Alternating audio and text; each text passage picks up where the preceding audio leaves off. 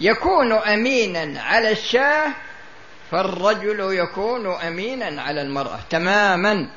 إذا كان الذئب إذا كنت تأمن الذئب على الشاه فأنت تأمن الرجل على المرأة. ولهذا تجدون أن الله جل وعلا سد جميع الذرائع الموصلة إلى الافتتان بالمرأة.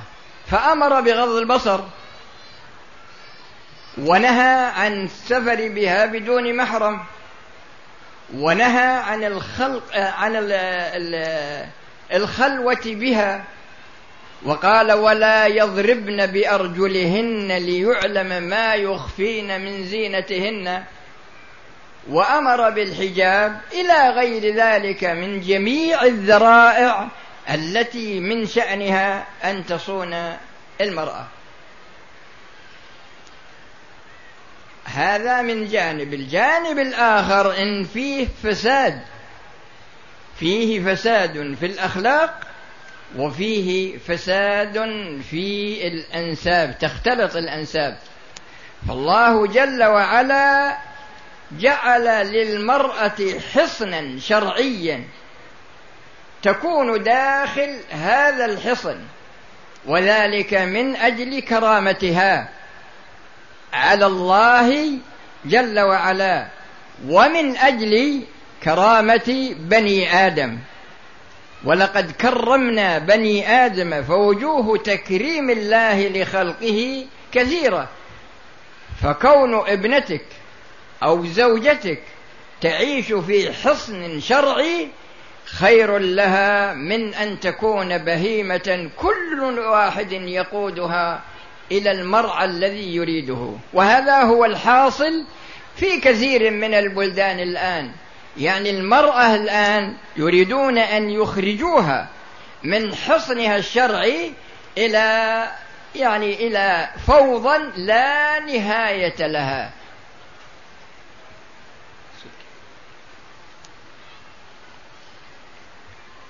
من بلغه الإسلام ويعبد من دون الله من دون الله الأولياء والصالحين الله سبحانه وتعالى قال وما كنا معذبين حتى نبعث رسولا. فالإنسان إذا بلغه الإسلام وجب عليه أن يتعلم. إذا بلغه وجب عليه أن يتعلم. لكن كثير من الناس يسعى لخدمة الدنيا ولا يسعى إلى خدمة نفسه في الآخرة. اشتريت أرضا بالتقسيط. ولا زال ولا ولا زلت أسدد الأقساط وهي معروضة للبيع فهل عليها زكاة؟ نعم. عليها زكاة. امرأة نفساء غسلت. خلال 12 أو 15 يوما من تاريخ النفاس وجاء معها زوجها. إذا كان قد انقطع عنها الدم وظهرت علامة الطهر عليها فليس عليها فليس يعني فليس في هذا الجماع إثم لا بالنسبة لها ولا بالنسبة للزوج. زوجتي أدت فريضة الحج منذ مدة وأثناء الطواف للإفاضة ولشدة الزحام أحدثت على نفسها. ولم تستطع الخروج من الطواف ولم تخبر عن وضعها حتى وصلت بلدها هل عليها شيء؟ نعم. هي باقية في إحرامها لأنها لم تتحلل التحلل الكامل فهي لا تزال باقية على إحرامها. إذا كان زوجها قد جامعها فعليها فدية تذبح في مكة وتوزع على فقراء الحرم. ويجب عليه الامتناع عنها حتى تأتي إلى مكة وتحرم بعمرة وتؤدي العمرة وبعد ذلك تطوف طواف الإفاضة ثم بعد ذلك تطوف طواف الوداع.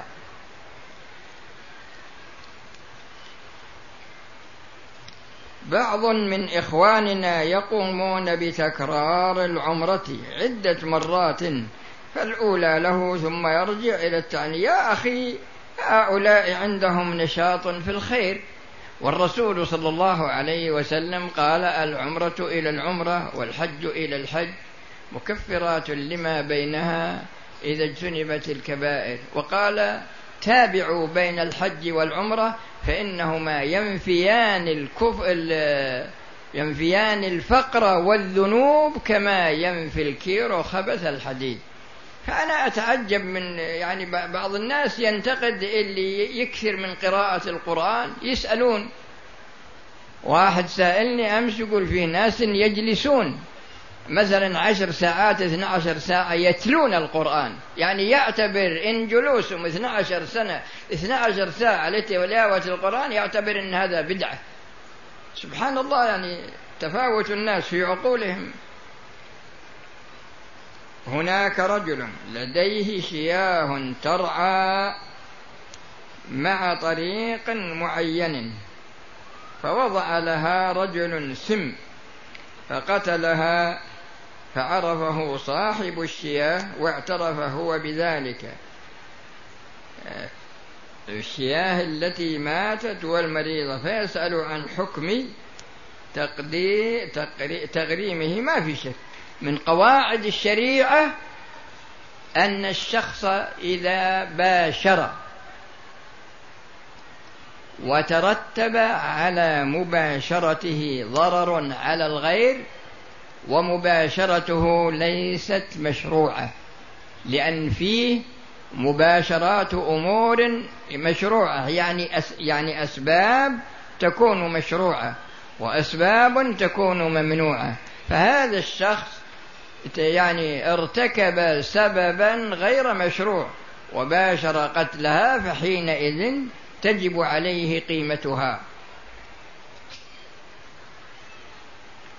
سبحان الله في طبع في بعض الناس ما يستريح حتى يؤذي. ابدا سبحان الله. إذا آذى أحد ينبسط. لي في مكة أكثر من أسبوع. أريد غدا السفر إلى بلدي. فقوم بصلاة الظهر مع الإمام ثم أقوم بقصر العصر ركعتين. إذا كنت إذا كنت عزمت على السفر ما فيه مانع من أنك تصلي الظهر وتصلي العصر ركعتين. رجل أحرم بالعمرة وطاف وسعى ولكنه نسي التقصير. وبعد لبس المخيط تذكر ذلك وإذا إذا إذا منه قصر بعدما ذكر مباشرة ما عليه شيء. وهذا هل يجوز أن يقوم بالفدي شخص عن شخص آخر؟ نعم يقوم عنه لكن بإذنه.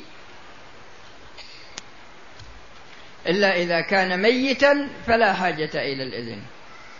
مات والدنا وترك بيتا واثنان من الأبناء ورثه وأوصى بثلث البيت له والباقي لأبنائه فكيف نتصرف في الثلث الذي أوصى به وهو لم يحدد ثمن؟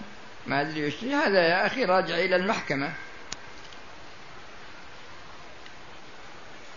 إذا كان رجل يريد أن يشتري منزلا ولا يجد من يقرضه وفي بلاده لا يوجد بنك إلا بنك الربوي فهل يقترض منه؟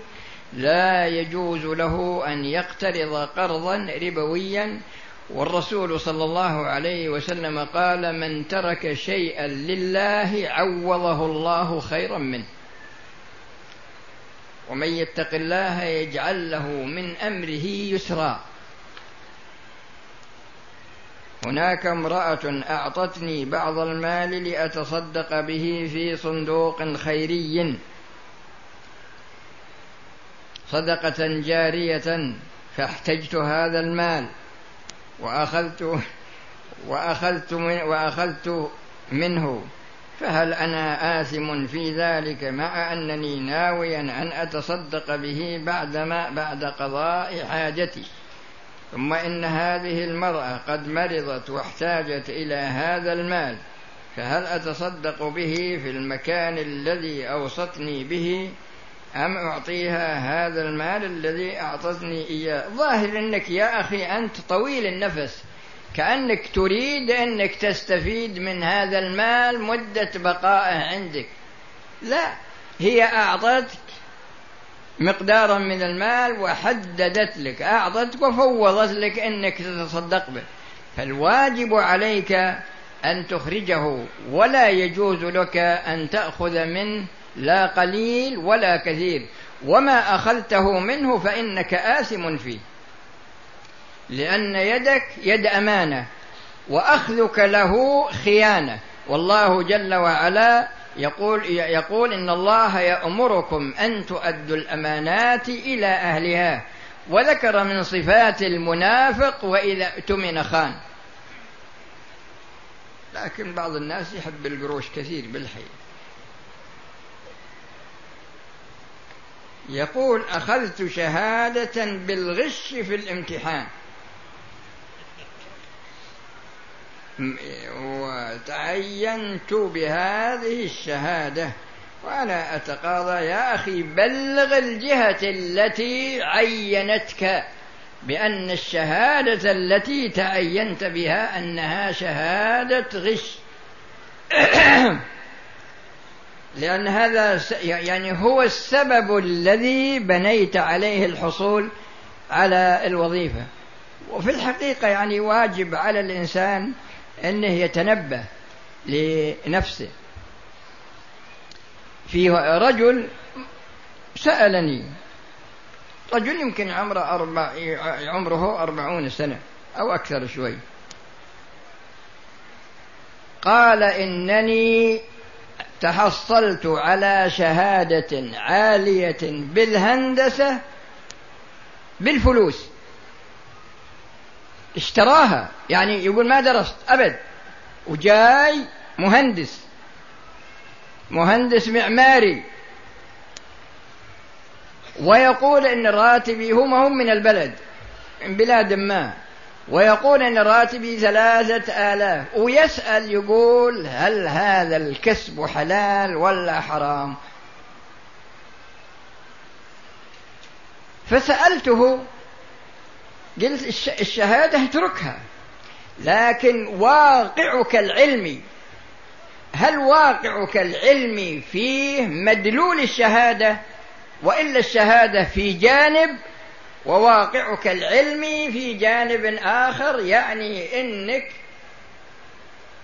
ممتاز في ماذا؟ في عدم معرفة الهندسة. ممتاز في عدم معرفتك الهندسة. قال إذا أردت الحقيقة فأنا لا أعرف من الهندسة ولا واحد في الألف. فأنا جايب هالكلام إن في بعض الناس تكون عنده جرأة. يتجاوز في بعض الأمور وقد يكون هذا من باب استدراج الله له. وعلى كل شخص أن يتقي الله في نفسه. فإنه مسؤول عن نفسه فكلا أخذنا بذنبه.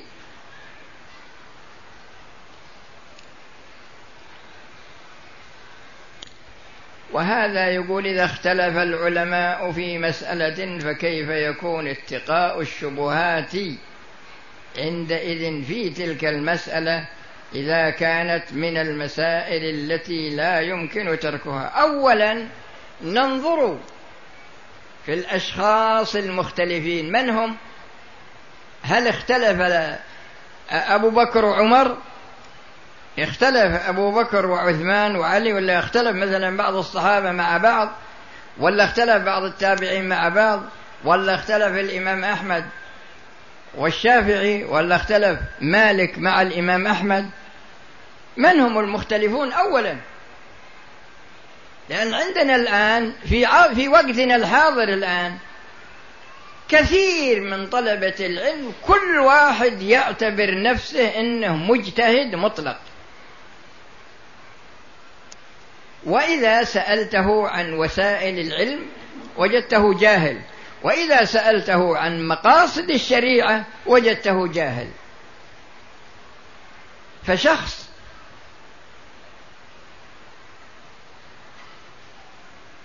يقول أشكل عليه ثلاث مسائل في الفقه.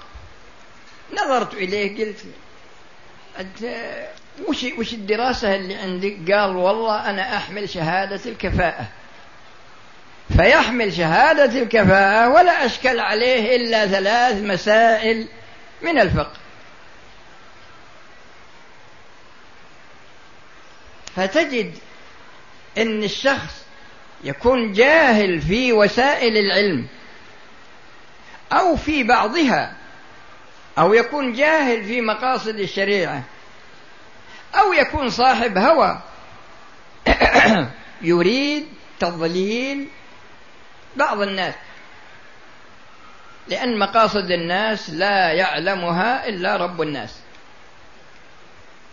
فأولا حدد الشخص أو حدد الجهتين المختلفتين. فإذا تساوتا في العلم فحينئذ ينظر في المسألة الخلافية. أما إذا كان من الخلافات الموجودة مثل بين الشباب واحد من الشباب عمره خمسة عشر سنة يقول هذا الحديث لم يصح عندي. عمره خمسة عشر سنة. يقول هذا الحديث لم يصح عندي. وهو لو قرأ الحديث ما أحسن قراءته.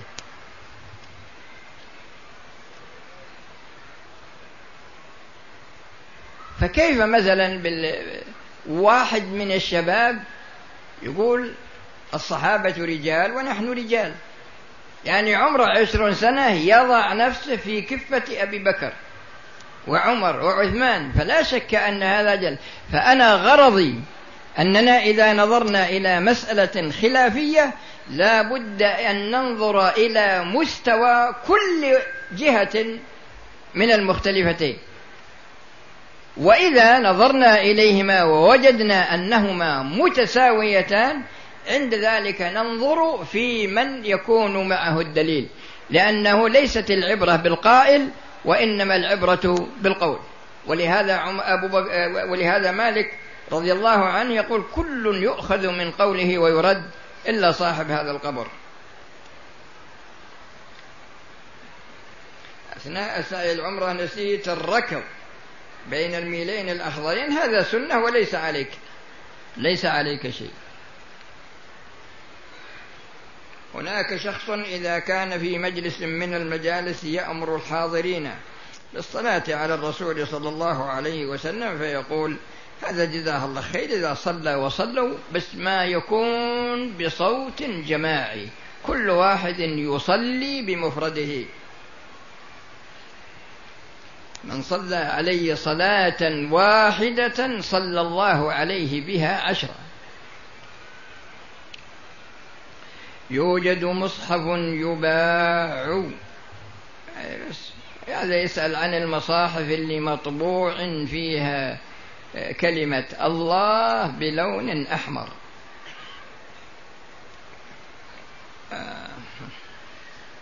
يقول اقترضت من بنك ربوي سابقا. والحمد لله الذي من علي بالهداية ولكن ما زلت أسدد هذا المبلغ للبنك. لا البنك لا يستحق تسديد المقدار الربوي لأن هذا عقد حرام. وإن تبتم فلكم رؤوس أموالكم فليس للبنك إلا رأس المال. وإذا دفعت له فأنت آثم في الدفع والبنك آثم في الأخذ.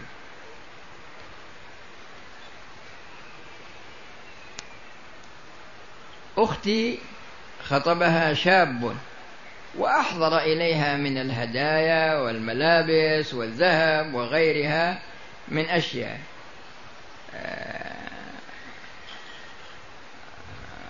ملتزمها مدري العروس وقبل أسبوعين من موعد زفافها ألغى الشاب بالعرس. وتركها وطلب منها كل الأغراض التي أحضرها هذه مسألة خصومة.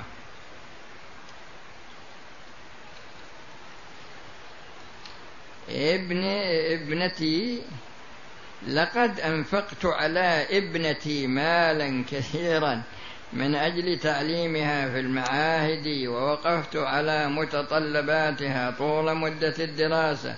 لكن بعد استلامها الوظيفة لم تعطيني من مرتبها شيئا علما بأنني أعول إخوتها الصغار وقد أوصيت بعدم إعطائها من مالي بعد وفاتي شيئا.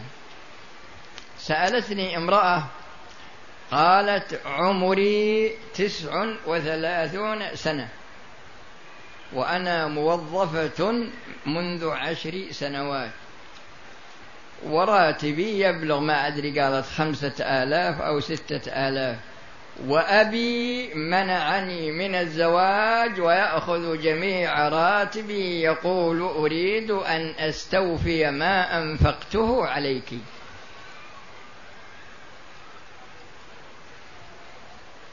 ف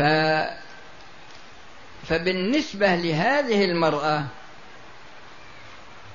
إذا كان إذا كان والدها لا يستطيع الإنفاق على نفسه ولا على من عنده في البيت من زوجة وأولاد فالواجب على هذه البنت أن تدفع ما يكفي للنفقة ولا يضرها هي. يجب عليها وجوب شرعي وإذا لم تدفع فإنها تكون آثمة. أما بالنظر إذا كان الأب غنيا ولكن يريد أن يستوفي ما دفعه فهذا ليس بحق شرعي له.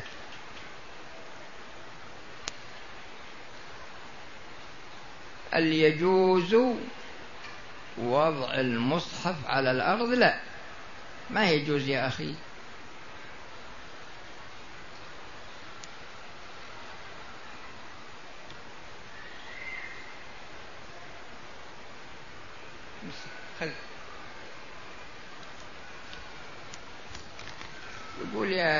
يقول أنا تائب.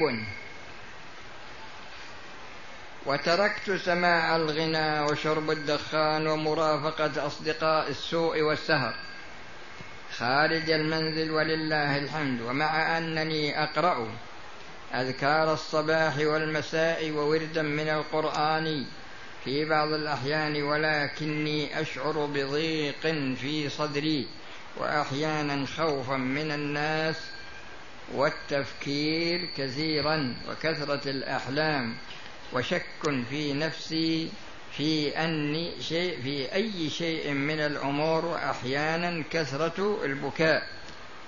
وعندما تأتي إلي هذه الأمور كلها أخاف أن أرجع إلى ما كنت. يا أخي كل هذه إزعاجات من الشيطان. الله تعالى يقول ألم تر أنا أرسل أرسلنا الشياطين على الكافرين تؤزهم أزا. فالشياطين تشتغل مع كل شخص وتؤزه بحسب قدرتها من جهة وبحسب استجابته من جهة أخرى. الرسول صلى الله عليه وسلم قال ما منكم من أحد إلا ومعه شيطان. قالوا حتى أنت يا رسول الله. قال حتى أنا إلا أن الله أعانني عليه فلا يأمرني إلا بخير. فلا يأمرني إلا بخير.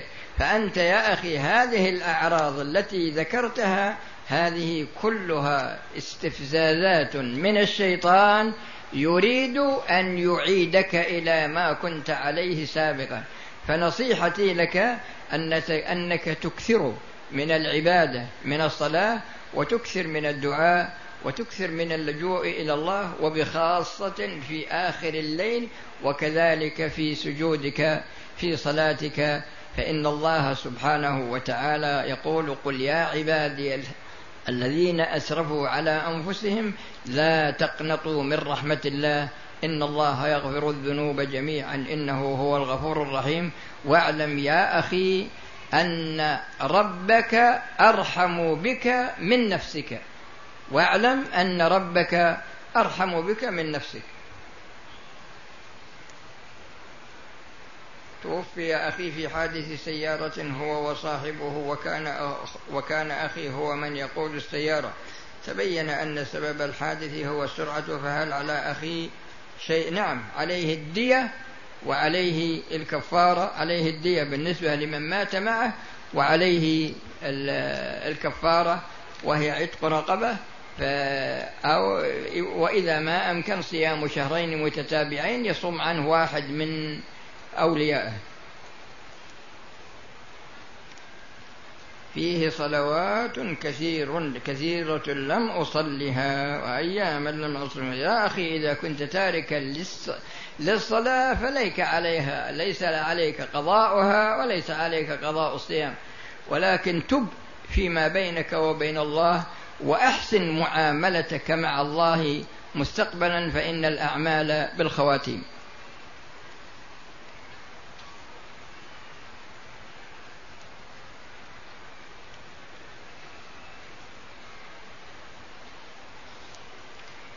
امرأة تأتيها العادة عبارة عن قطرات دم قليلة ثم تنقطع يوم يومين أو تأتي.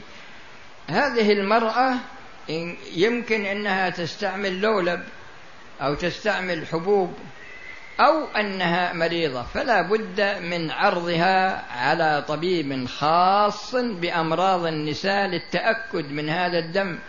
هل هذا دم حيض أم أنه دم استحاضة؟ أم أنه دم نتيجة حمل يعني فاسد. هذه أنواع الدماء. أنا معلم ويكلفني المسؤولون في التعليم بتوثيق الأنشطة المدرسية عن طريق التصوير الفوتوغرافي. يا أخي التصوير ما يجوز.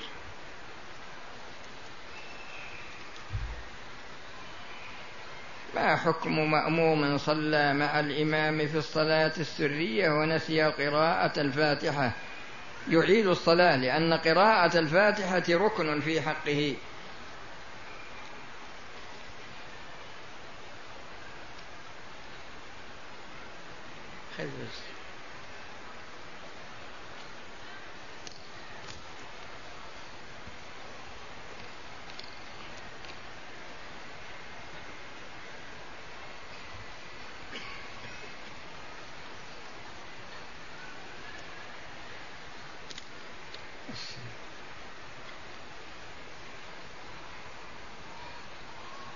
هذا يقول إنه مبتلى بخروج الريح كثير ويتوضأ للصلاة أحيانا مرتين أو ثلاثا. يا أخي تجنب شرب الأشياء التي من شأنها أن تكون عندك غازات في البطن تريد الخروج.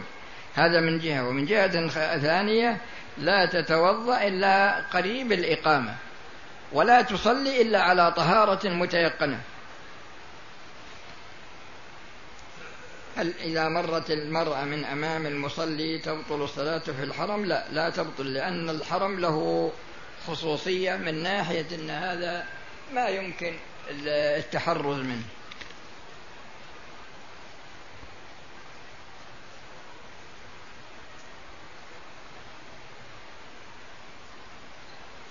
هذا يسأل عن زيارة الرسول صلى الله عليه وسلم. وجايبا من بعض الأحاديث من حج البيت ولم يزرني فقد جفاني. هذا الحديث ليس له أصل.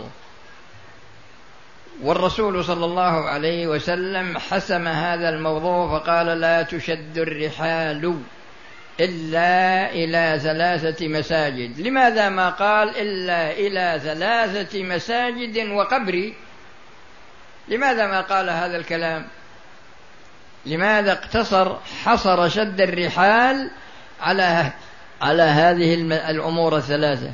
فلا شك أن قصد زيارته بدعة لكن الإنسان إذا جاء المدينة دخل المسجد وصلى ركعتين يأتي إليه ويزور قبره ويسلم عليه وعلى صاحبيه وهكذا البقيع وهكذا يروح إلى مسجد قباء. أما المزارات المبتدعة هناك فلا يجوز له أن يذهب إليها. آنسة متدينة يتقدمون لزواجها رجال متدينون ولكن أهلهم رافضين تزويجها آه، يريدون آه، رجالا أغنياء. على كل حال إذا عضل الولي الزوجة بمعنى أنه منعها عندما يتقدم لها بعض الأكفاء وتحقق أنه منعها من غير مسوغ شرعي فإن ولايته تسقط والقاضي يولي من يتولى العقد عليها. لأن بعض الأولياء ظالم. رجل ذهب إلى العمرة عن نفسه هل يجوز أن يعتمر عن والده علما بأنه لم يحج؟ إذا كان والده موجود وعاجز عن العمرة يعتمر عنه ما في مانع يعتمر عنه ولو كان الأب ما حج. وكذلك الإبن لو كان ما حج. ابن عمي. عمل حادث سيارة بسبب عطل في السيارة فتوفوا ثلاثة أشخاص؟ فقام فصام شهرين متتابعين فقط. صام شهرين متتابعين عن واحد فقط. لأنه يريد ستة أشهر تتداخل حتى تكون هذه المدة شهرين. فيكفي قصده يكفي